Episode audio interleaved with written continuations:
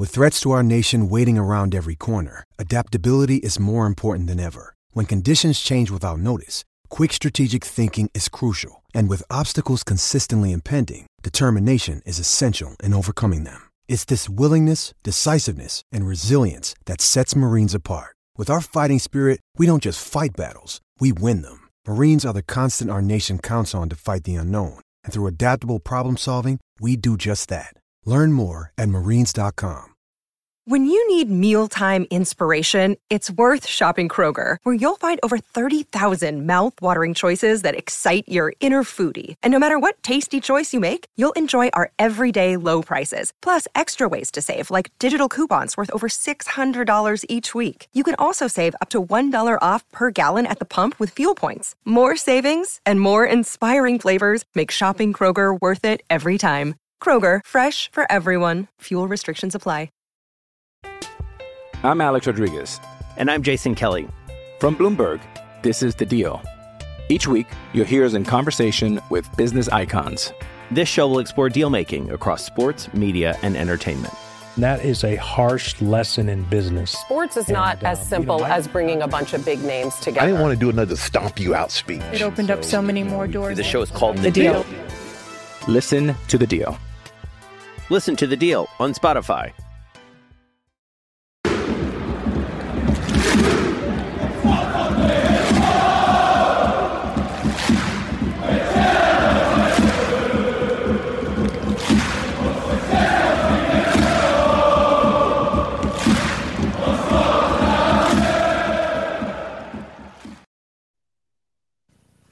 Hi there, and welcome everybody to the warm up on the This Is Ibrox network. We were just making sure everybody's connections and all that stuff were stable, as we've had a few um, a few mayors over the last couple of days, but we, we won't get into that. Um, today, I'm joined by Dave. How are you doing today, Dave?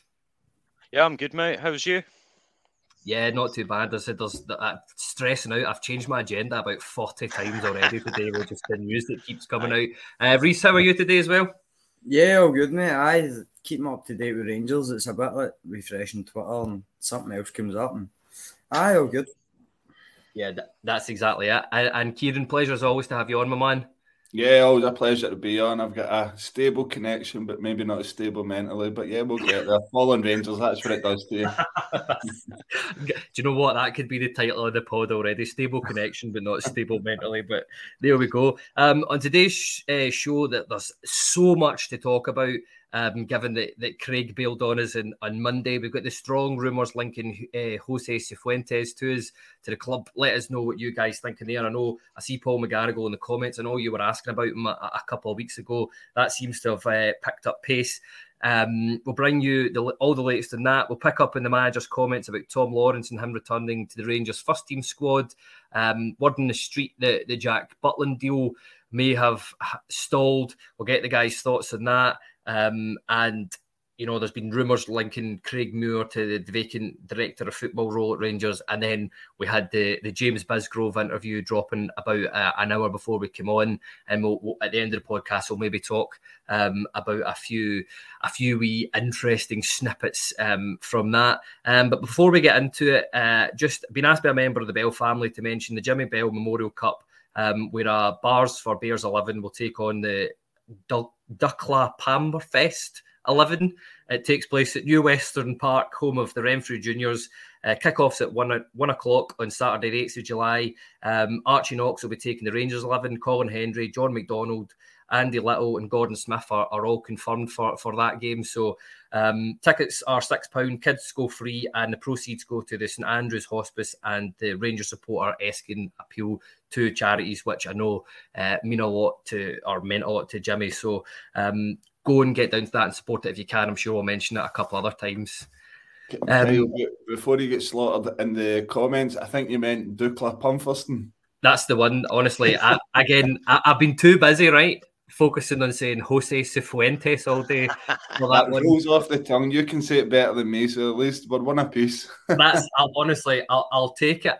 Um, but listen, I like to do a wee on this day, as everybody knows. Um, I'm taking him uh, inspiration from uh, WATP72 RFC's tweet. Um, he says on this day in 2020, 2022, sorry, more than 400 flights, 16 charter flights, trains, coaches, and cars uh, carrying an estimated 100,000 Rangers supporters um, descended in Seville for our fifth European final, final. against Frankfurt. Um, Seville police praised uh, our fans' overall behaviour. They, theirs uh, wasn't reciprocated, shall we say. Um, Reiss, I'll come to you first. Um, what was your memories of, of that day? And remember, don't incriminate yourself on the podcast, please. Given the heads up, I did consult a lawyer before this. Um, I, it was it was a good day. We went via Amsterdam on the way out, and we landed in Madrid. Then get a high speed train through to Madrid. Probably like one of the most random funny things was like travel. You still had to wear like face masks over there, but we'd become so used to it over here we didn't do it. And I was in a carriage full of Frankfurt fans. Right, I somehow ended up in the wrong carriage with my seat, and uh, got halfway down and armed police are coming through the train. And this Spanish police officer's like turned with a gun pointed at me and said something in Spanish.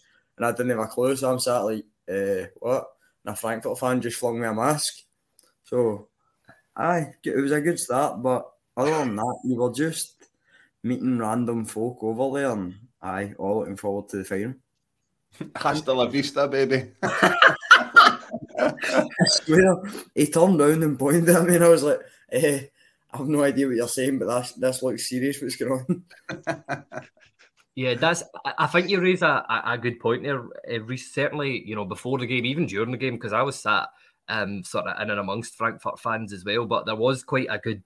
It was a it was a really nice atmosphere to to be part of that. Like they were they were super sound supporters, as I say. And yeah, was there a few other instances like that? Did you bump into other Frankfurt supporters, or were you, were you just hanging about with Rangers supporters, keeping your head out of trouble? Aye, it was all you were basically just going about the city, like following other Rangers fans. You were just like, where's everybody gone? Where are we going? Everybody was just kind of grouping together, texting your pals if you seen like photos or stories online or whatever of them being there. Yeah. Just like, oh, all right, where is, where is, and going and meeting. I think there was quite a lot of alcohol consumed in Seville that year, so it must have been good for tourism, especially yeah. in these couple of days. Yeah, you're you're not joking there, Reiss. And uh, Kyran, we'll, we'll get your memories of, of, of the day before it. I know you were there there uh, early and and in and before in Seville, soaking up the atmosphere. Um, what what was your memories of the day before it? And and I know you had quite a, an interesting route to get there. I did, I did. I think you said that tweet mentioned it was 416 chartered flights. I think I was on just about every single one of them. um, when we got through the final whistle at Leipzig, I booked my flights a straightforward route via Dublin to Faro um, and back the same sort of route. Um, but it just kept coming up pending and sat like that until I think it was a Saturday, and I thought I need to do something. They then get cancelled. So by that point, everybody had eaten up all the flights and all the decent routes. So I ended up going via Edinburgh to Wrocław, if I pronounce that right, in Poland. Seven hour stopover there, which the ATP shots went down well. From Wrocław, we uh, flew to Pisa and got in there at midnight. Pisa, as in Italy. Um, stayed in some dodgy overnight Airbnb there. Um, Pisa in Malaga, then Malaga got a minibus up to Seville. And then on the way back, I went from Seville back down to Malaga, Malaga to Gran Canaria, 40 minutes um, between flights from Gran Canaria to Fuerteventura. My brother, actually, I'll give him a mention, thought we could get the bus from um, Gran Canaria to Fuerteventura. Um, and then from Fuerteventura, we went to Edinburgh. So aye, that was not very fun. But you know what? It was great. It was a good laugh. We had my nephew along the way. He got a good tour of Europe. so if it doesn't pass his geography higher, he's uh, he's getting it. Uh, yeah, listen, despite the result, memories to last a lifetime. It was it was unbelievable. Yeah, that, that's it exactly. I said I, I was a bit different. I, I left Glasgow on the day of the final and managed to get a flight straight to Seville. I was one of the very, very lucky people that managed to get on that flight. Um, but the, in terms of the day before it, when I knew that I was going and and and and I had the ticket and stuff, uh, you know, did the obligatory going away, getting getting your hair cut. Um, and I went to a barber's that I'd never been to before. Absolute oh, the worst thing ever. You know that way he cut my hair, and I was looking, I was going, "That's actually all right." And then I just felt this hand over my eyes, and then I just felt my eyebrows getting shaved off. So Oh, if there's any photos of me in Seville, that's why I've got new eyebrows. And and the guys as well, I was getting shorts and shoes for going over too, and they must have seen me coming because as soon as I was coming down, they they brought out this you know red, white, and blue pair of Adidas shoes, and I was like, well, I've got to get them, don't I? So. So, uh, so that was it. But yes, uh, as you said, Kyran, it was memories that I would never change. Just uh, other than the result, but it was it was a great experience for for over a hundred thousand, uh, hundred thousand um, Bears being over there. Um, look, right, we'll, we'll get into it here. We'll, we'll, we'll start talking about the, the football proper. John Moffat has nicely brought me on to my uh, first talking point here. He says, Any truth about this MLS player? So, as I said, this is the the guy that I've been practicing his name all day, Jose Cifuentes. Dave, I'll come to you first on this. Um, firstly, that there's been more rumours linking him. I know we were linked with him around about April time. Um, I seem to remember it being on my birthday that, that some of the links were coming out. It, but it's a Radio Diblu, which is an Ecuadorian radio station. And I know my pronunciation of stuff, I'm going to get slaughtered in the comments for it tonight. Can't be any worse than mine, mate. I wouldn't worry. That's okay. Um, but they've put a tweet out saying he's close to signing for Rangers, with Toulouse also interested in the midfielder. He's 24, an Ecuador international, a central midfielder. He's at LAFC, where his deal runs out in December. Uh, unsure of the fees involved, but it looks like he's a he's a box to box midfielder. Um, looks really powerful. Um, are you happy that we're linked with a player of this profile, Dave? Yeah, yeah, I am actually. Um, obviously, we've bought in Cantwell, we've bought in Raskin. Um, they- they're pretty much guaranteed that you know they're going to be first names on his new team sheet. There is a third place though, and we've played Lundstram there so far. Seems to have gone okay some games, but other games not so much. And I do think I think there's probably positions we need more focus on, but assuming that we're going to do those as well, I think this will be a really smart piece of business. And I think he goes into your three beside Cantwell and Raskin. Um, I think he's probably got the profile as well um, from a physical point of view to play in Scotland. He's no, we, he's not going to get knocked about. He's quite a big guy. So, yeah, I am happy that we're going for this level of player. Um, I just hope that we see that throughout the team because there are other areas as well, as I said. Yeah, Reiss, I'll come to you next on this here. RFC 72 says, if you get him, get him- to do, it was over 15 million was rumoured um, a year ago. Um, I know that's it's difficult to you know put a value eh, you know in someone that's been playing in the states. I'll, I'll add this caveat. Obviously, the last player we did get from the states, James Sands, that didn't work out too well. Um, but it, it's more talking about the, the profile. It's the fact that he's an international player. Ecuador did quite well at the World Cup um, as well. So um, you- he is a name that's been talked about, linked with other clubs such- as Toulouse. I know there was a few other um, sort of English clubs as well that he's linked with away back in April. But um, where do you see a guy like this sort of fitting into the squad, and and, and does a signing of this potential does it excite you? Yeah, definitely. It's he certainly looks a decent player. I've always said MLS is a bit ropey because usually you would assume big population, big chance of finding a decent player, but then you get the likes of Lewis Morgan who couldn't cut it Celtic, really standing out every week for New York Red Bulls, and James Sands, a hot prospect and NYCFC, came over and wasn't great here, but according to SofaScore, he ranks better than Kamara for attacking, technical, and creativity stats. Not as good defending and tackling, but you know what? We can leave that to other players in the squad. So if we can get him, good signing, but uh, certainly wouldn't be my first port of call. And I'm a bit concerned actually that we've not heard more about attacking players. Mhm. So I'll pick you up on that. What do you mean you're a bit concerned about that? Uh, would you be looking at us to to, to, to sign more attacking players or be interested in more? Is it just the lack of rumours that you're oh, concerned about? No, he is certainly an attacking midfielder, but see that forward line, I think we're losing about six this summer. I think we lost Kemar Roofe about 18 months ago to injuries. He's seen Ross Hall and he's seen Ross County, but you've got them, you've got him, Morelos, Kent. There's rumours today Scott Wright with Preston. You know, there's just a massive upgrade needed in that front line and midfielders and defenders is all well and good, but certainly wouldn't be a priority. But we'll wait and see. No, that's that's fair comment. Um, Kyran Paul McGarrigle here says Cifuentes has 28 goal contributions in 86 games. I said I don't think that's his, his main contributions to, to a squad as as the goal contributions, but uh, as I said, he looks to be that you know box to box midfielder, somebody that, that, that can push us forward. Um, what if if we did sign a guy like this? Uh, would what would be the impact on, on other players? And does this, the fact that we're linked with players like this, does this make you think that, that guys like Kamara, Lundstram, even potentially, and, and I know he had uh, had a go at, at Stevie in a press conference um, once, but like, yeah, so I don't, I don't want to linger on that too much. But what what do you think about about that and, and the impact that a guy like this will have um, on the squad if he is brought in? I, th- I, think we still do need a statement centre mid. Like I'm 100% the same boat as Dave with that one. That or uh, sorry, Reiss on that one that we should be concentrating and bringing in players from the front line. Um, I think that's where the majority of the money should be spent. But in terms of how do you say, is it Cifuentes? Yeah, Cifuentes. Cifuentes. there we go.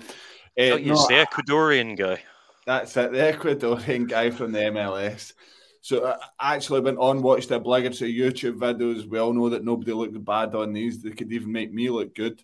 But just going by the eye test, he is a proper number eight, box to box player. And given what we know about the MLS League and how many appearances he's made there, you need to be proper fit there. Um, one of my friends who played over in the States had said to me, in America, it's not necessarily that if you're a good football player, they'll make you an athlete. If you're an athlete, they'll make you a football player in a way that mm. you really need to have that cardio fitness over there. And you've seen it like the guys that have been mentioned in the comments Maurice Edu, maybe not the greatest football player, but an out and out athlete. Guys like Bocanegra came over, unbelievable player. Even James Sands, unbelievable athlete, very strong player, athletic. And uh, Cifuentes fits that mold from just from what I seen him in that video. Tidy with the ball at his feet, very physical, and it's a mixed bag. The highlights that I've seen that he'd done a lot of the defensive side, but a lot of it was also in the box where he's attacking and creating chances and even scoring goals. So you can see why we're, we're going from transfer markets got him rated as um, 12 million euros yeah. as his value. So you can see why it makes sense that we'd be going for guys like that with six months left in their contract. Very, yeah, very like um, the Todd Cantwell deal that we've nipped in and got him just before his contract expires. That we've paid the 1.5 million for him. I can see something similar happen to here if there is genuine interest. Yes, it's a very interesting uh, point you've you've raised there, as you said about the about his perceived value. I've no idea what it would take to to get a guy like this out of his of his existing deal. That the MLS has got those weird contracts where, where all their, where all they all run out in in December, um, which is just not something that, that we're really accustomed to um, over here. But yeah to the point is, is that I, I, think we need that type of player in in our midfield. You look you look at Lundstram at the weekend. That's the type of guy that I think we all thought we were getting. That box to box. I mean, the first goal came from him shooting outside the box. Um, I, I, mean, okay, he's not necessarily creating a goal scoring chance, but it was more, you know, Cantwell picking off the off the scraps of that, and and it's been a criticism of Rangers. This, I mean, how many times have we we've been sitting in the stands or whatever, and we've just been going, just shoot, and nobody's done it. I know, but when you play Lundstram at sitting midfield, he's not going to be shooting for there. He's just keeping it ticking over and keeping everything very safe. He should be further up the park. He has got that in his locker that he can shoot with both feet. So it's a positive. Yeah. Can I touch on something that Paul just said there? With six months left, we need to pay something to get him in the summer could it, we, we don't know the ins and outs of this. Could it be that we are signing him on a pre-contract to come in in December? You never know. it could be. It's a, it's an interesting one. That it would, it would be very Rangers though, um, to to, to sign somebody on a pre-contract but not get them to the next the next uh, transfer window, wouldn't it? Um, that, that's it. Um, they said Paul got six months left. We need to pay something to get him summer. Bell's Brigade takes a, a slightly different view. He said the MSL the MLS is a really poor standard, retirement home and, and poor skills. I said I think we've seen both sides of that the, the coin and with that one there, we've had a we've had a couple of good players that have come from the MLS. Mo Edu sort of, um, he's the one that, that sort of springs to mind. I know James Sands didn't didn't quite work out, but I don't think we were really suited to his style of play. But that's a whole other conversation um, for another time. Um, look, Dave, I'll, I'll, come to you on this on, on a sort of next few point here. Uh, this is Ibrox understands that Graeme Souness he's not fronting a takeover. There's no offer for, for a boardroom uh, role or anything like that. But we understand that talks have taken place between the club and the Magnificent One, as he's um, more commonly referred to.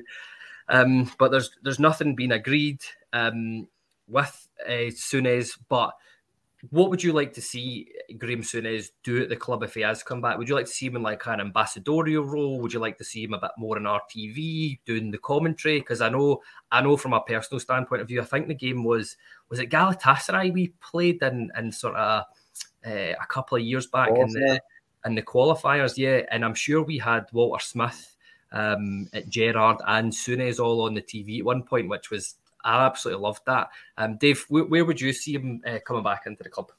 So I think ambassador, I definitely. Um, he's got quite a high profile from his time with Sky, so that seems a bit of a no-brainer. Um, he's also done the pundit work on Sky, so again, as Paul said there, RTV seems a bit of a no-brainer. Mm. The one thing I do wonder for is if the club will try and use him for fan engagement side of things as well. Um, I think Bisgrove does speak well, um, certainly better than Robertson did, and definitely better than Park ever did.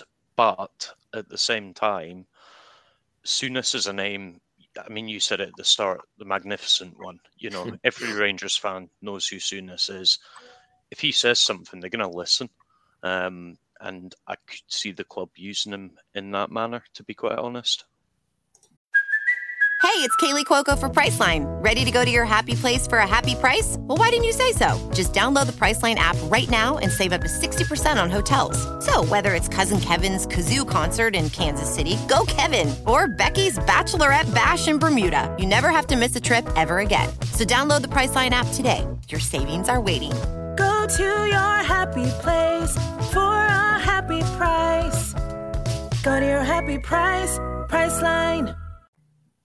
Yeah, and and Risa, I'll, I'll, throw the exact same thing to you. Is this should we be, you know, looking at more appointments, you know, like this in terms of, of having guys the caliber of Souness, you know, not not involved in the day to day stuff at the club, but more more the media side of things, more the ambassadorial roles, you know, going out there and I don't know, I'm assuming, you know, looking at teams to play friendlies with, so that sort of thing.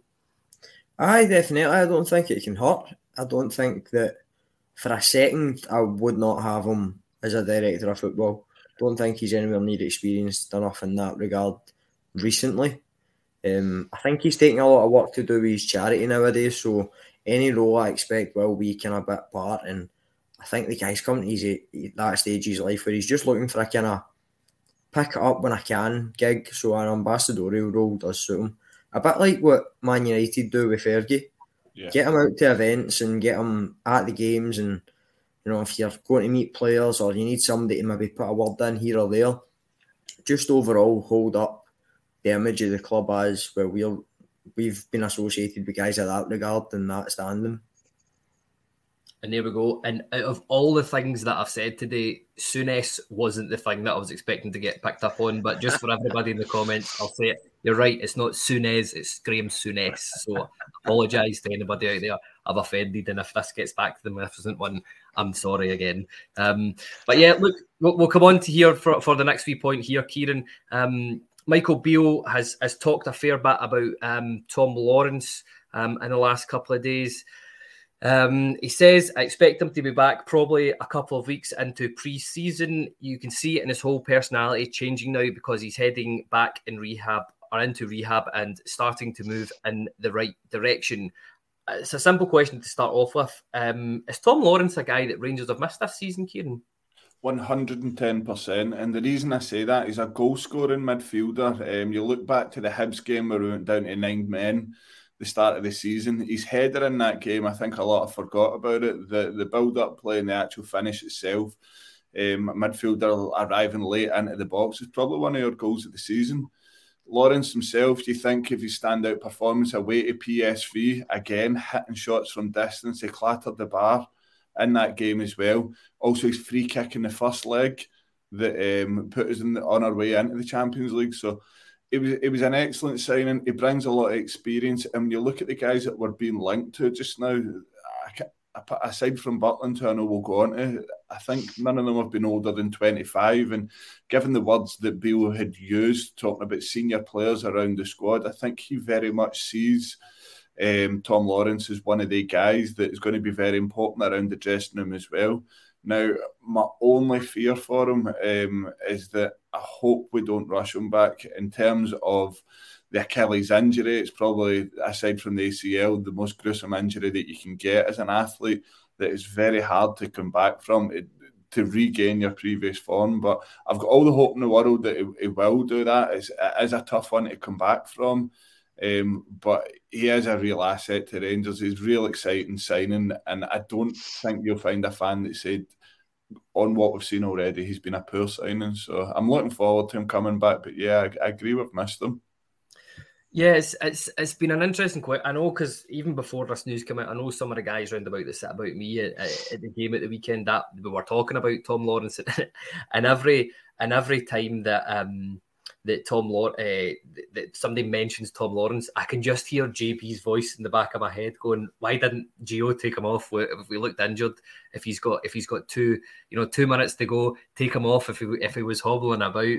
Um, but Dave, um, uh, where do you think that a guy like Tom Lawrence would fit into this this current setup? You know, looking at we now have Raskin, we now have Cantwell. Could you see him sort of sitting deeper in that midfield, or could you see him a bit a bit further forward? Um, in the next reiteration of the team?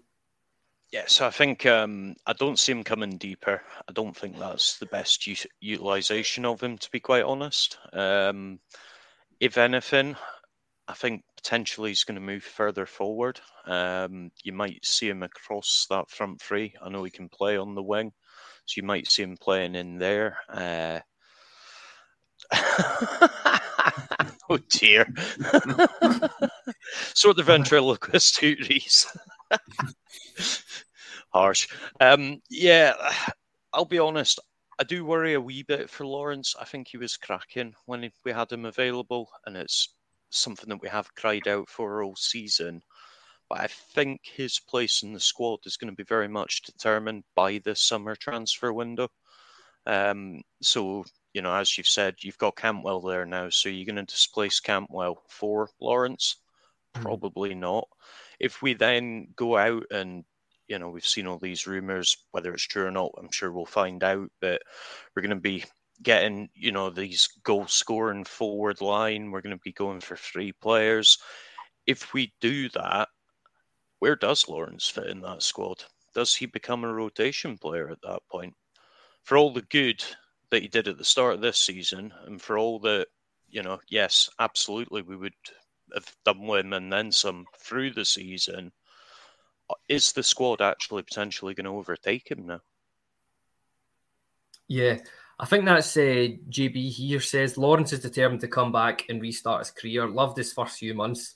I mean, I think that's exactly it. I mean, he really, really looked like a guy that, that was kicking on. Ah. Um, and and I see as I put that comment up, sorry, Reiss, but it was too good a comment not to put up. There's no, there's no speculation online about whose hand it, it, was, but we'll come back to that in, in another yes, separate podcast, maybe. But um, yeah, basically, do you agree with what the guys have said there? Have we missed um, a guy like Tom Lawrence? And, and from from a personal point of view, I think you know, get, he was. It's that combative nature that that Cantwell brings that, that I wasn't expecting him to bring. I think the two of them have the potential to be electric together, to be a really, really good combo, especially against the other side of the city. Uh, are you looking forward to to welcoming a guy like Lawrence back into the squad for pre-season? I am. I think it'll be good to have him back. I just hope that he can kind of pick up where he left off because the last time we seen him was what a year ago.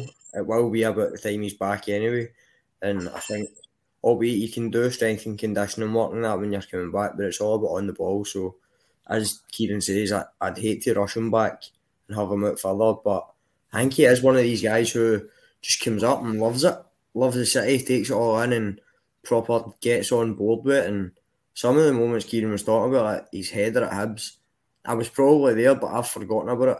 But the free kick against PSV, I've not forgotten. Like, yeah, I think back to he was a great player, but it's all about when he comes back. So, aye, I'll be glad to see him come back, but hopefully there's a few new faces here as well, just in case. Yeah, that's it exactly. It'll be interesting to see how he how he does fit into the the new squad. I think you know we've we've heard lots of uh, those buzzwords, the restart, refresh. I know that's been getting bandied about in in the press conferences. Um, and and you know, will he will he be good enough to to make a, a, a you know to fit into a new looking Ranger squad? If if he doesn't, it means they've got a hell of a good squad. I think that's exactly what I'll say about that. But yeah, the comments uh, are agreeing with them. Callum C here says if he gets a full preseason, um, he will be fine.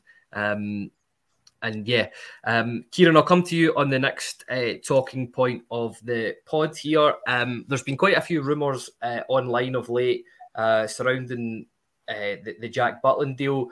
I, I, know a couple of weeks ago on, on this Wednesday show, we reported that uh, by all accounts, it, it, looked to have been very, very close, and we were maybe expecting to to hear, you know, similar to like the Dujon Sterling stuff that that you know it's been done and it's close, but it seems to have been dead for for a couple of weeks. Um, where do you stand on, on on signing a guy like like Jack Butland? Because I know that uh, the show I was on, Alex, he was very didn't didn't beat about the bush in terms of telling us what he thought about it. He was dead against signing a guy. Said he's had it and and he's comfortable sitting on the bench at Man United and hadn't played in a few years. Uh, is this the type of? Would you be keen on signing Jack Butland? Um, I'll, I'll, I'll split that into two. Yes, I would be keen. I, I wouldn't have any qualms if we did sign him, right? But after the game at the weekend, I think there's a lot more questions asked now that we're saying, okay, Robbie McCrorie's came in. He's now starting to prove himself that he could be good enough to be the number one. But is he ready to be the number one? Now, that's a big question. He's been out for around about three to four months since Beale came in. We cannot afford to ride with a second or third choice. We need a solid goalkeeper coming in. But again, if you're trying to entice Butland to come to Rangers, you're going to have to offer him a lot of money and on a long term deal. Now, is that the best solution when you've got a guy sitting there ready to go? I'm not so sure it is, and maybe we're having second thoughts over the deal. Like again, all speculation with us. He's had a decent career. He's had a career blip, and it tends to be that the guys that we get from England that they fit that profile pretty much. That they've done okay at certain points in their career. They've got to where they've got to, but they've hit a dip and they're up here to revive their career. And I think Butland kind of fits that mold. But for me, I think we should be signing someone who's not going to be on as much wage wise and not that length of contract. My big, big fear with signing another goalkeeper is that we end up with, and it's funnily enough, one of the heroes of 55, Barkas, where you've paid five million for the guy. He's on an absolute fortune a week. You can't get rid of him for love nor money. Um, and he'd rather play at left back than in goals. So I would, I'd absolutely hate if we went down that road that we had a guy in our hands that ended up being second or third choice on a fortune, and you can't quite get him off the book. So for me, yes, I'd be happy if we signed him, but also it, wouldn't bother me at all if we signed someone that's maybe up and coming like McCrorie as well. Yeah, no, that's it. Um, Dave Bell's Brigade here says uh, Butland deal is off. I thought he wants sixty k a week. I, I, the deal's definitely off if that's exactly what he's asking for. And Curry Muncher says something. Everyone is saying it's a done deal, and I've heard nothing about it for a while. I said that's that's the way we feel here. I, this is Ibrox. Um, would you like to sign Jack Butland, Dave? Um, in an ideal world, yes. Um, when you factor in the realities that we operate in economically, no. Uh, I would rather we spent that money on some goal scoring forwards. Um, I just think everyone's talking about Ross McCrorie and they're saying, you know, oh, he hasn't proved himself. Well, it's what, four games, four clean sheets now? Mm-hmm. I get, okay, you know, you want to improve himself over a season, but he's only going to do that if he gets the games.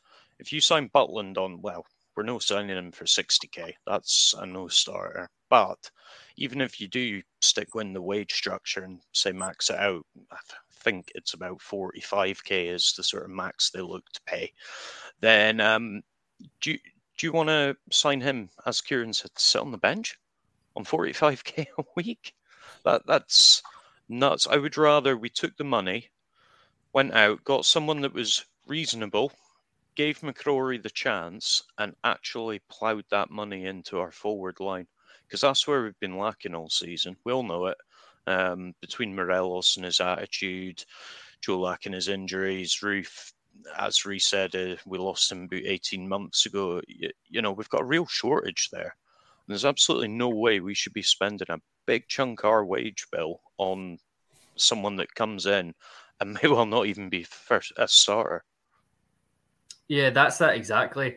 Um, it will be interesting, as you said, if, he, if he's coming up for that amount of money, he's he's got to be expecting to be a yeah. to be a, a, first team starter on that, and uh, especially, I mean, I don't like comparing players to, to the other side of the city, but with the goalkeeper that they've signed, it, there is it, a bit of similarity about it in terms of you know a top Manchester club, um, but not really featured too much in terms of uh, of uh, of the last couple of years. Um, Reiss, it's almost like I've asked Stephen Gillespie to put this comment in here because I'll go and I'll give you your five minutes about your man. All right. So Stephen Gillespie oh, asks, "Is there better keepers out there than Butland for less money?"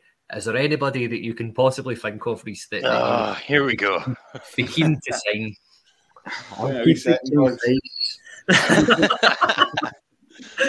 keep it concise. Viktor Johansson, Swedish international, plays for Rotherham. Kept them up single handedly this year. Player of the year, no doubt, even though it's not even been given out yet. Robbed of being in the championship team of the season. Viktor Johansson, go and look him up. Look at his stats. Best keeper in that league by a mile, playing in one of the worst teams, a newly promoted team. And uh, aye, unreal. Go and get him, Rangers. But sounds sounds decent, Reiss. Why didn't you mention him before? See the guy when I wake up first thing in the morning, but um, uh, nah, no, I don't. That sounds a bit hmm, right. No, I mean, but I definitely a great keeper, but it would probably cost us a transfer fee as well, and uh, certainly wouldn't be on Butland's wages. Tell you that for free, but probably cost a transfer fee. So if you can ship somebody like Scott Wright out, I don't think he'd cost any more than him.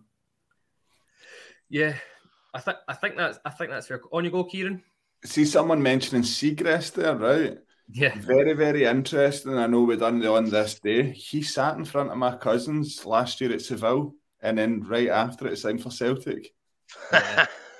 yeah, an, an odd one, but yeah, there's there's a few a few keepers getting mentioned here. Paul McGarrigle said if you want a keeper, look at Ivor Pandur, plays for Fortuna. Honestly, I don't know why I've done this to myself to be butchering more pronunciations of, of names. Um, he plays for Fortuna, Sittard and loan from uh, Verona. Bell's Brigade here says Roos at Aberdeen has an amazing XG. Um, Philip George says could have got Zander Clark on a free. Um, Kyran, you're, you're you're reacting a lot to some of those names that I'm chucking out there. Isn't the boy Anwar Pandur um, the guy that we have been rumoured to have watched against PSV at the weekend, the Croatian under 21 goalkeeper? Yes. So that kind of adds a wee bit smoke to the fire. Um, I, I, wouldn't, I still wouldn't be surprised if we went after Shamal George. I really wouldn't. Beale Beale's already said that the players will sign There are guys that have been linked to me previously that I've worked with. He worked with George at Liverpool. Um, before we played them, he mentioned that he was one of the best keepers in the league and he was an excellent goalkeeper. So we know that Beale's an admirer of him. So, so I'm not saying for one second he would be number one here, but I wouldn't be surprised. Uh, he's doing well at the minute. He's lost the last five or something. I know. Um, look, Dave, there's one keeper that we've you know, we've mentioned a couple of times so far, but about a guy that I'm really keen to talk about before we get into the Bisgrove stuff. Um, Robert's case here says um, McCrorie looks at home in front of the Ibrox crowd.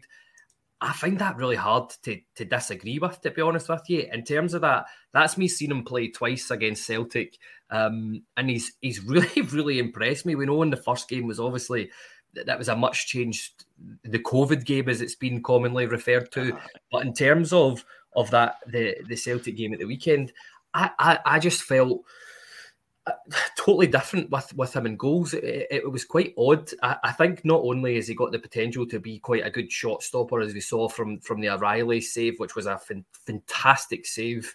Um, looking back on it in the highlights, he, even being there at the time, you did think that was quite a good save. But but for me, there's it's his reading of the game. I think he reads the game. I, I don't know if he if he reads it in the fact that he can move to, to, to you know accommodate what he thinks about it. That's something that we've not had in a few years. We know McGregor's a bit a bit stiff and, and coming out from from his box. And no, I don't want any comments because I've said McGregor's a bit stiff there.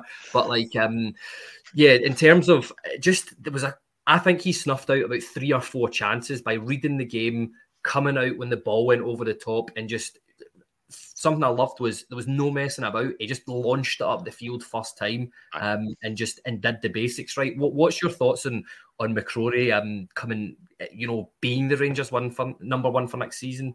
I'd honestly give him a shot. As I said before, you can't. People keep saying he hasn't proved anything yet, and it's only so many games. You know, we heard it after the Old Firm, the Alashkert game. Then we heard the same after Aberdeen and now Celtic again. Um, the fact is, the only way he can prove himself is by getting games. So we have to at least give him the chance to prove that he can do it. I I don't think we should go into the season without doing anything. So I'm not saying you know take McCrorie as number one and uh, keep McLaughlin as number two. By all means, sign another keeper, but not on ridiculous wages. Give McCrorie the chance. If he does something wrong, you've got a fallback option. If he doesn't, that could be our keeper for the next 10 years. You know, people always complain that players don't stop around in football anymore. There's no loyalty. McCrorie's club club grown. You know, he's come through the ranks. Yeah, he's been off out on loan and stuff, but he may well be here for that length of time if we give him the opportunity. I think the save that you mentioned and the weekend was cracking. I especially loved the fact that he just took the goal kick nicely as you like after it and didn't even take credit for the save. That yeah. was a nice wee touch for me. Um, I think the way he comes off his line, we're we're almost conditioned not to expect it now because we're so used to McGregor, and I thought he can stop shots we know, as you said, he doesn't do much else. McCrorie's got that in him. I think it was the game against the Sheep, and um, he came out and he made a stop, and it was flagged for offside afterwards. But I tell you what, see, looking back at the replays, wasn't offside.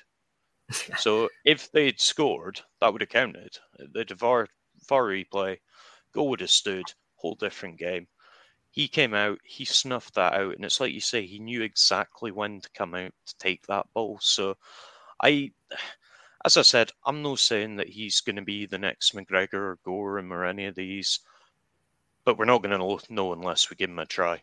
And I think he's at least deserved that opportunity to show us that he can do it. I'm Alex Rodriguez. And I'm Jason Kelly. From Bloomberg, this is The Deal. Each week, you'll hear us in conversation with business icons. This show will explore deal making across sports, media, and entertainment. That is a harsh lesson in business. Sports is and, not uh, as simple you know, as bringing a bunch of big names together. I didn't want to do another stomp you out speech. It opened so, up so many more doors. The show is called The, the deal. deal. Listen to the deal. Listen to the deal on Spotify. Yeah, uh, a couple of comments here before I come on to you. Reese Joe ninety says, "Look secure with both feet." Also made a few near blunders, stumble, letting the ball go across the line didn't affect him. Unproven as yet. Good signs.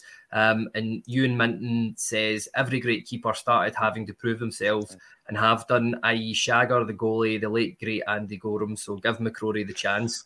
Um, if you can take your Viktor Johansson hat off for one second, and, and, it's one with big, big Viking horns coming out of it there, Reiss. Um, w- would you give McCrorie a, a, chance in goal for, for, for next season? Has he earned the right to do that, given that that's four games, four clean sheets, and to me, he's looked like a really, really more than competent goalkeeper? I certainly looks good at that level. I think for what everything we've seen of him, he looks very decent. I'd like to see it in a larger sample size, and I think we'll see that between now and the end of the season. So listening to something earlier on, it was, it was a Pochettino quote. It was, "You don't sign to play for me; you sign to train." So this is where, for me, and I say about the young players as well. This is why you've got a manager and coaching staff. They see them day in day out. Then now it's not very hard for McCrorie to look good against McLaughlin McGregor. With all due respect, I say bring in another keeper neither of them should be guaranteed that first team spot. In the last four, whatever it is, five games to the end of the season, see how he does in that as well. Judge him continually, and I'll with no other option other than to trust Beale and the coaching team's judgment on it because that's what they're there and paid to do. So if he's good enough, he'll play. And I think that's why he's been given the chance because it's no hard to look good against the other two now. But with other competition being brought in, it could go another way. I hope, for the sake of Robbie McCrorie, it doesn't. I hope he's on number one for the next 10 years. I'd love nothing more, especially, well, even more so than Johansson. I'd take, I'd prefer McCrorie than go out and spend on somebody else, but you just need to wait and see. It's not as if he's not getting a chance. Now that he's back fit and training, he's given a chance every day to play. And that's probably going to be a harder test against our players than what it would be in most games in the league. Yeah, yeah that's it. That's um, I think you've made some some very good points in amongst that, Reiss. But I, am going to clip that bit that I'll take McCrorie over Viktor Johansson. So anytime you mention him in the WhatsApp group, I'm just going to fire fire that straight out there. Um, but look, Kyran, um, one last point about about the goalkeepers because I know I feel like that's all we bloody talked about on this is Ibrox every pod for, for this, this season. Uh, this season, but. Um, something again that, that was pointed out to us in the stands was he does have a wee bout of the Allan McGregor's about him. You can tell that he's been been training with them in terms of you know just taking ages, you know, shifting the ball to the other side, having a wee you know wind up um, with with, uh, with, with some of the opposition players, you know, coming out with his, with his studs up when he's when he's collecting balls into the box. Um, do you think he deserves a shot at, at first choice for, for, for Rangers? Yeah, it, I, I think he does deserve a shot. It was the um, the dummy the dummy by kicks he was taking the way McGregor does. That's what was getting me to draw comparisons. Yeah. I, I'll be real. I'll be really honest. Right, this is a trial for him between now and the end of the season. But should he be our number one next year, or should he be our cup goalkeeper next year? Now, I'm going to say he should be our cup goalkeeper next year, and the reason I say that it's not a time for taking chances. Listen, maybe my opinion changes between now and the end of the season, given how well he might do in the next three games. He's done himself no harm at all. But next season, we can't sign any chances, take any chances. We need to sign a solid number one. So for me, at the moment, I know we're on cloud number nine after the weekend. It's very easy to overreact and stuff like that. I'm just not sure yet. I think he's earned his chance to, at very least, be your cup goalkeeper. We'd still need to sign a solid number one or a solid number one that McCrorie's going to compete with for the number one mm-hmm. jersey. At the moment, I'm not giving him that number one for next year just yet. Oh, that's that's that, that's fair enough. I said that I've heard a few people of, of that opinion, but I mean, where I'm at, I, I, I, would if, if he performs well in, in the rest of the games until the end of the season. Um, I don't think that he's given us anything to suggest that, that he couldn't he couldn't be Rangers number one. Um, look, Dave, let's move on to the, the bit that I was I was scrambling to do b- b- before we joined in terms of of the Bisgrove interview. Uh, I had a wee quick. Um, quick look at it and tried to make pick out some of the some of the points from it that were um, that were the most sort of the biggest talking points from it, I should say. Um, just to sum up a few wee bits and bobs, what he said, says it means a, a great deal and a huge privilege to be appointed CEO of this club. Says the club is special and the atmosphere at Ibrox is like nothing else. Um, the opportunity to work with John Bennett and Michael Beale is is hugely exciting. Firstly, um, I'd just like to get your thoughts on, on the fact that Rangers have have, have made uh, James Bisgrove the, the CEO um, of the club given that I, I know that initially when we covered that, that, there was a few negative reactions saying it wasn't very, um, you know, recruiting within, maybe looking to be a bit more imaginative with with an appointment like this. But uh, on the flip side, for me, he's a he's a young guy. Um, and uh, you know he's he's in and about the game, uh, uh hugely experienced uh, in matters like this, and knows the club very very well, having worked here for four years. What's your thoughts on on appointing him? I'm happy with the appointment. I have been from the outset. I I know Bisgrove's taken a bit of slack here, as a bit of smack talk here and there, but I I mean this guy worked at UEFA before he came to us, right? He's he's had some pretty high caliber roles. He took our revenue from next to nothing. Um, as he says in his interview, we're up at 28 million on the last accounts, income and revenue. So you know that this guy has done it at high levels now yes it's a step from commercial director to actual ceo not going to deny that but i think he's got the tools in his locker to do that and i would rather have someone that gets business someone that understands how modern boards work than for example having a Souness in there just because he gets the club I love people that get the club. We all do as fans, but in the end of the day, the club is a business. It needs to be run as such, and that is Bisgrove's sort of play park. That's what he does. So I, am very happy with him as CEO. Um, I know in his interview he said a lot of good things. We just need to see the action now. I would suggest. Yeah, that, that that that's it exactly, and I think that's one of the main points we'll come on to at, at the end of of the sort of discussion in terms of what you said. Um, Reiss, look here. He says, uh, in terms of the vision, he says there's a clear strategy through to 2025. Five. Um, wants a successful football club and being the dominant team in Scotland and to make an impact in Europe. That's all something I'm sure all four of us can can agree to get behind here. In terms of the strategy, he's looking at financial sustainability, had a record revenue last year. We know with the with the player trading model in terms of sales of Aribo, Bassey, um, and and I'm sure that our European run um, helped that as well. Um, looking to be profitable as a club, the four pillars. I think season tickets were a, an all-time high in terms of renewals this year. Uh, he's looking at the MyJers, the hospitality, and the player trading. It's all about creating the greatest possible resources for the club to be successful. And this is the interesting part that I want to come to you here on this. He says he's looking to revisit safe standing and open dialogue about it. Where do you I was going to say sit, but that's the wrong choice of words when I'm going to ask you about safe standing. But what's your thoughts on on having safe standing at Ibrox? Do you think it's a good thing? Do you think it's a bad thing? And for me, I sense a change in direction for this because previous years, especially Stewart Robertson, the answer was no. We're not even going to entertain a discussion about it. This looks a bit more positive for for um, groups, especially like the Union Bears, who have been I mean going on about something like this for a wee while now. Yeah, I think it's it can only be a positive. Doesn't surprise me that it's back in the agenda. He does name check meetings with the Union Bears and the RSA and stuff like that quite a few times in the interview itself. So it's good to see that dialogue's been opened up. I think the more fans he tries to get to understand, because let's be honest, the guys no grew up in the Copland Road or anything. I think that's why the Sydney debacle really didn't surprise me. It's like if you're no accustomed to it, you don't really get it. But the more he's around that environment, the more opinions he's taking on board, the closer he'll be to getting it. And I think his interview is very, very good. But it's one of those ones where you've heard the best in class patter before. You just need to act. The more we see it, the more we'll act. But my favourite thing for the interview, just to kind of sum it up, was the fact that he kept saying maximising resources for the club successful on the park. He kept mentioning that it's a football club.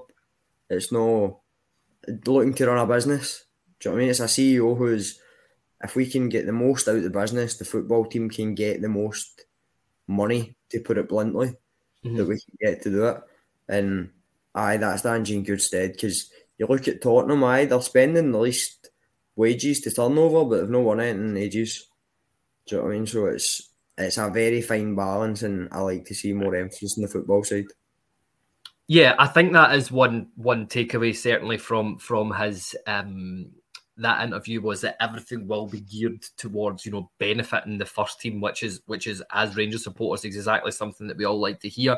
Um, Kieran RFC seventy two here says at least they're communicating with the fans and listening, especially with the safe standing and so on. As I said, I think that is a good you know way to, to sort of broach this. I know um, Bisgrove in his interview specifically mentioned the Union Bears, Club 1872, and and NARSA as well. I mean, are you encouraged by the fact that that we have a board that are now engaging with groups, uh, like important groups like this roundabout Ibrox, given that there seem to have been none of this. And I look at Club 1872 in particular because I know that they had no relationship with the board prior to the changes. I think in terms of Club 1872, they've done themselves more damage than they have done good with regards to the previous board. I don't know if things will improve with this one, but in terms of fan engagement, um, aside from Club 1872, I know that James Bisgrove is very forward thinking with this stuff. Um, a couple of years ago, I was actually part of a fans forum where I went in before one of the games for a meeting, and it was to uh, discuss things like a membership scheme, like how we would like the new badge to look, things like that. And by all means, I didn't come up with the idea of my jersey. So I was going to say, now we know who to blame. Um, but no, a lot of that was very engaging, and he discussed there talking about how like a date at the football shouldn't be that you turn up and you go to the game and you go home. It should be very much like Reiss touched on there, the Spurs experience where it becomes a day out and there's stuff on before the game. There's you've got an excuse to hang about after the game, and that money's not burning a hole in your pocket. You're actually spending it. Um, I don't know if I've used the right uh, talking a phrase there, but anyway, um, we've now got Edmiston House, and this is all part of what James Bisgrove has brought to the club. Um, we had to be dragged kicking and screaming into the 21st century to become a modern football club, and it's something that we really lacked. And I think it's something that Scottish football fans have got to become accustomed to. That it's just not now about that you you turn up to games and you've bought your ticket and you buy a pint of Bovril and up the road you go. It's about maxing up, maximising how much we can make as a club. And that's his job. I know folks say that as fans we've been completely rinsed dry of every penny that we've got and how much more money do you want from us? Like eh, it might not always be sunshine and rainbows, but that was the guy's job at the end of the day. And you can see it with the amount of stuff that Castore have released that they can hardly get rid of it. They released that much, but that is the purpose that he has been a huge part of making us a modern football club and yeah. bringing us up to scratch. And, and we've really come on a lot in the past four years. I'm right in saying four years that he's been here. The past yeah. four years, we've really come along a lot. And yeah, he's an impressive guy, and I like that he's engaging with the fans. But like you guys say, actions speak louder than louder than words, and it looks like we're clearing the decks as well in terms of the board and the reshaping of the club and the academy. So there has been actions already, so long may it continue. Yeah, I think. I mean, I felt like the bloody Churchill dog during uh, what you were saying there because my head was was nodding that much there, Kyran. But I think that phrase you've used, he's brought us, you know, dragging, kicking, and screaming into the 21st century. I, I could not agree with you more. I mean, I know you you're a guy you've you've been away, you know, to other countries and seen other other games of football. Um, which, and by the way, I, I just uh, from a pure, pure, purely selfish point of view, if anybody's got any recommendations, because that's something I'm looking to do quite soon, uh, fire them in, in the comments. Go go away abroad to, to see another uh, game. But I mean, having been to Hamburg and stuff like that, it, it, it, it's a day. It's a, it's an experience. You know, you go and you meet a few hours before it, and you're talking to people and all the you know, there's all the you know the, the places where you can get your beer on the walk up to the club that, that's all owned by the club. And then after the game, there's loads of places to go. All the fans hang about. There's events. There was music going on and all that stuff. I mean, I think it was a it wasn't a particularly good game, and it was when they were still in the Bundesliga. But in terms of a day, it was it was a fantastic, fantastic experience, and and that that giving the fans an experience to remember goes hand in hand with increasing the revenue streams. Like I know it's a bit of a, a dirty word saying that that we're looking to increase the revenue, but if we want to compete, uh, you know, in the Champions League and and and and in the SPF, well, not we're not competing, but if we want to have a better chance at winning the league, then we've got to increase the revenue streams. Um, look, Dave, I'll come on to the next uh, aspect here. Um, he says his immediate priorities uh, are focused in the summer, recruitment on and off the pitch. He's looking to appoint a sporting director, academy director, a chief financial officer, and commercial and marketing director. So, no mean feat. There'll be a few um, CVs on LinkedIn getting fired into him. I'm sure. Say I might polish mine up. but that's it. But um, look, there's been a couple of a couple of guys I want to discuss here. I know in terms of the director of football or the sporting director role, um, Craig Moore's recently thrown his hat in the ring. Um, first of all, what do you make on on James Bisgrove's comments that we are looking to recruit all these people, and what what's your thoughts on, on recruiting a guy like like Craig Moore? Um, so I think sort of on needing to recruit them, yeah, um, there's not much to say. We all know we need them. Um, we can probably all talk about other areas that could either be doing with someone coming in or someone being replaced. You know, I know we've got what's his name, John Park in the scouting, the scouting team. team. At the same time, you know, the, this the usual grumbles about how we're recruiting from Championship in England, yada yada. Mike Michael Beale's phone book, all that kind of stuff. So, you know, we need people in there. We definitely need those roles filled. Um, I think the sporting director in particular is really, really crucial, and I think it's important that we get the right person in there. And when I say right person, I mean with a proven track record in said role. Now, by all accounts, Craig Moore's done okay in his role, but it's over in Australia. So that's not to belittle their football, but does he have the necessary contacts and inroads within European football that he enjoys over there? Obviously, he's linked to Rangers because of his playing days. I get that. And people will look at it, oh, it's a bear, we've got to hire him. But for mm-hmm. me, I I don't want people chucking their hats in the ring, so to speak. I want a proper interview process where these guys come in and they give their vision. What are they going to put in the role? How are they going to make that role their own? Um, and I'd much rather that just recruiting an ex-player just because he played for us once upon a time. That's not to say Moore couldn't do the job. As I said, I don't know enough about what he's done in Australia to say one way or the other, but if he's in for consideration, I think it has to be only consideration. It has to be along with all the other guys. And then you make that selection based on, dare I say it, best in class, not just previous connections. yeah, no, I think I think that's a fair fair comment. I said it, it's always interesting when you see somebody in the media being so vocal about about looking for these positions. You wonder you wonder what what really is going on behind it. But it's an interesting one. At, at, this moment in time, I think maybe in the future, Craig Moore might be a guy to look forward uh, or look look to having at the role, depending on, on, on how he does. But but but um, at the moment, I'm not quite sure he's he's ready for a a club the, the size and stature of uh, Rangers. Uh, just to sort of continue the the um, Bisgrove interview there, Reiss. Um, it says he said conversations have shown now Rangers. Uh, sorry, supporting Michael Beale and John Park to deliver uh, their player recruitment, recruitment plan. plan. Um, make, sure make sure board level, supporter engagement, fan forum every quarter. Really strong alignment between himself, John Bennett, and Michael Beale, which is which is really good to hear. Um, inspiring and motivating to work with John Bennett. I suppose he's going to say that, given that he is his boss now.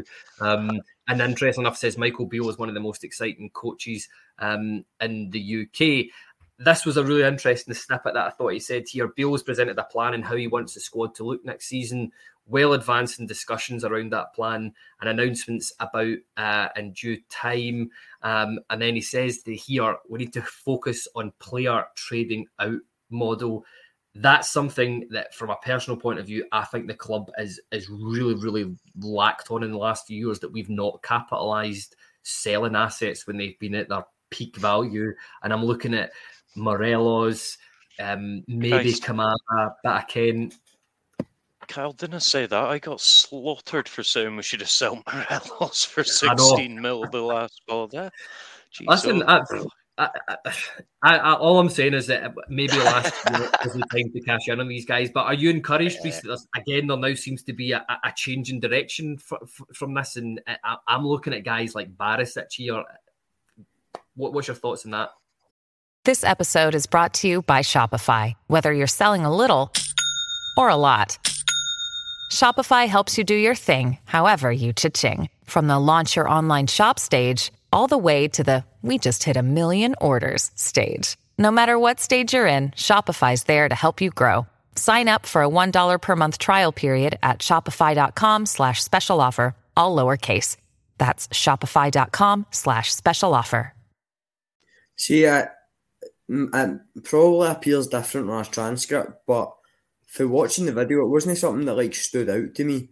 The hmm. plan mm. did. See the plan Beale's put together, that excited me because mm. that is the proper way to go about it. And what I liked about it was recognizing what your strengths and weaknesses are and who's strong in other areas. Going that, not taking the Todd Boehly route and going, oh, well, I'm the CEO, so I'll go sporting director and we'll just sign him and him because he looks good. Trusting Michael Beale and the footballing department's opinion on it and going, right, we'll go with Beale's views, Park's views, and I'll find a way to fund it and we'll have that alignment. That I think that's what excited me most about it. But but it, in regards to outgoings, I don't think there's any shock in saying that of Kamara, Hagi could all be moved on this summer for fees. They might not be their peak fees anymore, but as long as we learn from missing out on those fees in the past and take it into the future, I think that's can only be promising for us.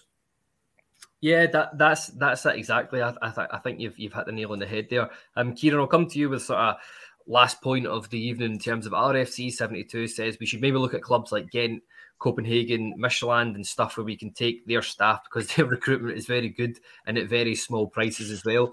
I think the only difference with that is, is that maybe in these leagues that, that players are given a bit more time, but um, that's quite a few good points that RFC 72 has made tonight. Do you agree with, with what he said there? I think that's a fantastic point. Um, given that we've been linked with, I think it was a guy that was departing from Southampton. We also got, dare I say, the name Ross Wilson. Guys that have been at Premiership clubs that have had an absolute war chest of money to spend. That if they get a signing wrong, then okay, see you later. Go and sit in the reserves. And if you get one out of ten right, then it's okay, and you can sell them on like the Van Dijks of the world. Um, we need a guy with a proven track record that we should be around the same model as like Brighton, for example. I know that's the name that everybody will be talking about this summer, given the players that they've sold and the players that they've produced. And you look like guys like Mitoma and stuff like that that are currently there, 2.3 million, and he's lighting it up in the Premiership. I think that the names mentioned there, Copenhagen and Midtjylland, they might not be big football Hollywood names, but in terms of where we are here and now, signing players for small fees and selling them on, like the players have been linked with, like the guys that have spoke about in the podcast today, is 100% the way that we need to go. Um, and yeah, I wouldn't be surprised if the next director of football comes from a team that have had the same sort of model that we're trying to move towards. But like you guys said, we've seen both ends of the spectrum. We've seen guys like Bassey being sold at their absolute height. Now we're losing guys like Morelos and Kent for nothing. We've seen both sides. I think now as fans we can accept that we're going to sell guys at their height and we're going to do well. Um, but I'll, I'll, throw something back at yourselves as well. In terms of the director, the sporting director, and our director of football, or however we're going to name it, do you think Beale should have a say in this, given that he's going to have to sort of form a relationship? Nope. See, you're shaking your head there, Dave. Yeah, I I don't think he should have a say in it. I think um, the whole point of a sporting director role is to give you that level of continuity across the club. Um, ideally, we I wouldn't want to think of a sporting director coming in to work with Beale. I would expect more than anything, the sporting director comes in. If Beale's as good as we all think he is, he's he's going to be getting offers in the next year or two Um, and you want that sporting director in in place. place, so, so the work the work that's done, done so so far doesn't just disappear out the window when Beale goes. See, but Dave, the point I'd raise is, albeit we want continuity in that, do you disagree with Beale's football philosophy or anything? Or Not at all. the fact Not they at all. want Rangers to be successful? Then they should have no disagreements for me. I think Beale quite rightly could have a say in it. And if he thinks that something's going to make his position untenable with regards to whoever's above him, then there has to be that alignment and sort of multidisciplinary view on it. That Bisgrove and John Bennett and that all take in Michael Beale's opinion as well and recruit the guy rather than it just being Beale says aye or Beale says no or Beale makes the call or Beale's got no say in it whatsoever. I think he's got to have input in it because there's no, it's not as if we've got an Antonio Conte where we're all going, um, yeah, he gets results in that, but he's maybe not get the right philosophy or the way we'd like to see football being played. He plays entertaining football, so for me, it's not kind guy who should be worried about any sort of sporting director that we would like. Yeah, I mean, you'd like to think anyone coming into that role, you know, we'd be able to build a professional relationship with Beale. I suppose my worry is, in essence, we're asking Michael Beale to pick his own boss. Um, That's right, that's yeah. that's not doubting anything about Beale, his abilities, his philosophy, any of that. But in the end of the day, we're asking Beale to pick his new boss. And for me, what I was saying before about how, you know, the running of the club, I, I just don't think that's right, to be honest. That's where I don't think it's a black and white that Beale picks him. I think Bisgrove and stuff will have a say in it as well. Beale will get his input, but it's no Beale picks him and that's it. It's you know, Bisgrove will ultimately be responsible for hiring this sporting director. So he's going to have to have a say in it as well. It's not just going to be Beale picking He's it. going to have to live and die by it, isn't he? At the end of the day. No, th- that that's it exactly. I think I, I agree with I agree with what you said there, Reiss. In terms of, I, I think Beale will have a, a, say in it because it, it- at the at the club there is an argument that that'll be the the most important relationship between the manager and the director of football or the sporting director, whatever it is, and they have to get on. And that word, that that corporate buzzword that that Bisgrove said several several times in that is that everybody has to be in alignment now. I think that if he didn't have a say in it, I don't think they're going to to hire somebody, but it is important that they have a relationship because let's let's not lie about it or or let's not forget about it that whoever the new sporting director is or director of football, he'll be picking Beale's replacement when when the time comes as well. So um, yeah, that's uh, I think that's that's fair enough. Um, look, there's just the, the last wee sort of thing to, to mention on on this was um, Bisgrove uh, ended the interview and saying that there has to be better fan engagement. Uh, a real understanding that supporters are integral to the club and everything they do at the club. None of the success is possible without the supporters, and keen to reiterate two-way dialogue and frequently. Um, Reiss, I'll, I'll come to you in this in this year just just to finish off on it. What what? I, I, and a couple of comments here before we get into it. Um, John Weir says Bisgrove can talk the talk, but let's see if he can walk the walk. And Curry Muncher says Bisgrove was close to Robertson. You could tell by that interview. Sorry, but we've heard the same comments and previously said a lot about nothing. Do you agree with this? And and we have to see action. It's all very well saying this stuff, but we've got to see action on this, haven't we? I think I totally agree with John's comment. I, and like Kyran said, actions will determine whether it's any good or no in time. I the only way to determine whether this interview is a success or is a, a good interview is when you look back at it in two years' time. You know, you look at ones for board members in the past and go, aye, but it didn't really work, did it? Or it never happened. But with fan engagement, I think it is a massive thing and aye, it's going to be good. I think I was down at Man City earlier on in the season and to hear that they've got a group called City Matters where they meet on a monthly basis and they advise the board on different issues, bring up anything ongoing, hmm. and they just have a general input into it. Something I said for ages I would love to see Rangers. Whether it works or not, again, clash of personalities, and you're automatically going, who's on that? How does he deserve to be on it? And you know, we're a massive fan base, it's going to happen. But it's all about the functionality of it. But can only be a positive for Bisgrove, as I say, a guy who never grew up here but knows his stuff and can do his job well. to take on our views on it as well, rather than just seeing it for I don't know a business or a commercial perspective or an outsider's view. See, even even with business, right? What I would say there is you've still got to keep your partners happy. You know what I mean? Mm-hmm. A business is only as good as its customers. Whether you want to call us supporters, customers, whatever, he still has to maintain that relationship, Bruce. I would say. Ah, exactly. But that's what he means by fan engagement. It's mm-hmm. getting a fan advisory board. That Sydney Cup thing doesn't happen if we get a fan advisory board. Uh, it's yeah, you're totally right. It's as simple as that. His remit's changed from from commercial uh, director to, to CEO. So as I said, he's he's now. I think maybe with the commercial side of things, what I don't want to say what the fan, fans thought didn't matter. As, as as you said, Reiss, I don't think he quite understood what what what something like that, the Sydney Cup, for example, would look like.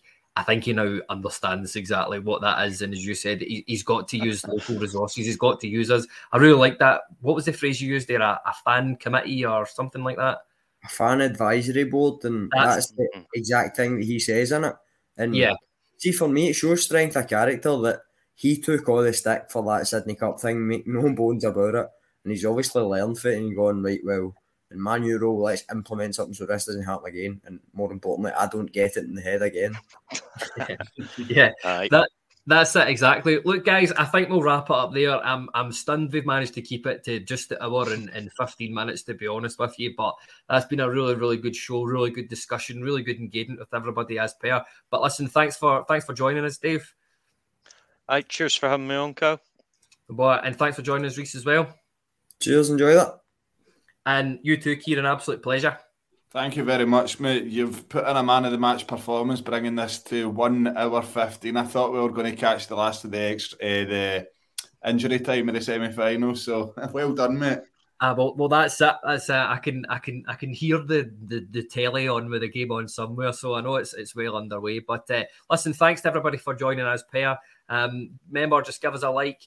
Um, any comments after the stuff, anything you want us to discuss on, on the next podcast, I believe um, it'll be Ross and JB looking ahead to, to the weekend's game. Um, and then there'll be, I'm sure there'll be a post match in the Sunday pod after that. But take care. Thanks to everybody for joining and uh, listening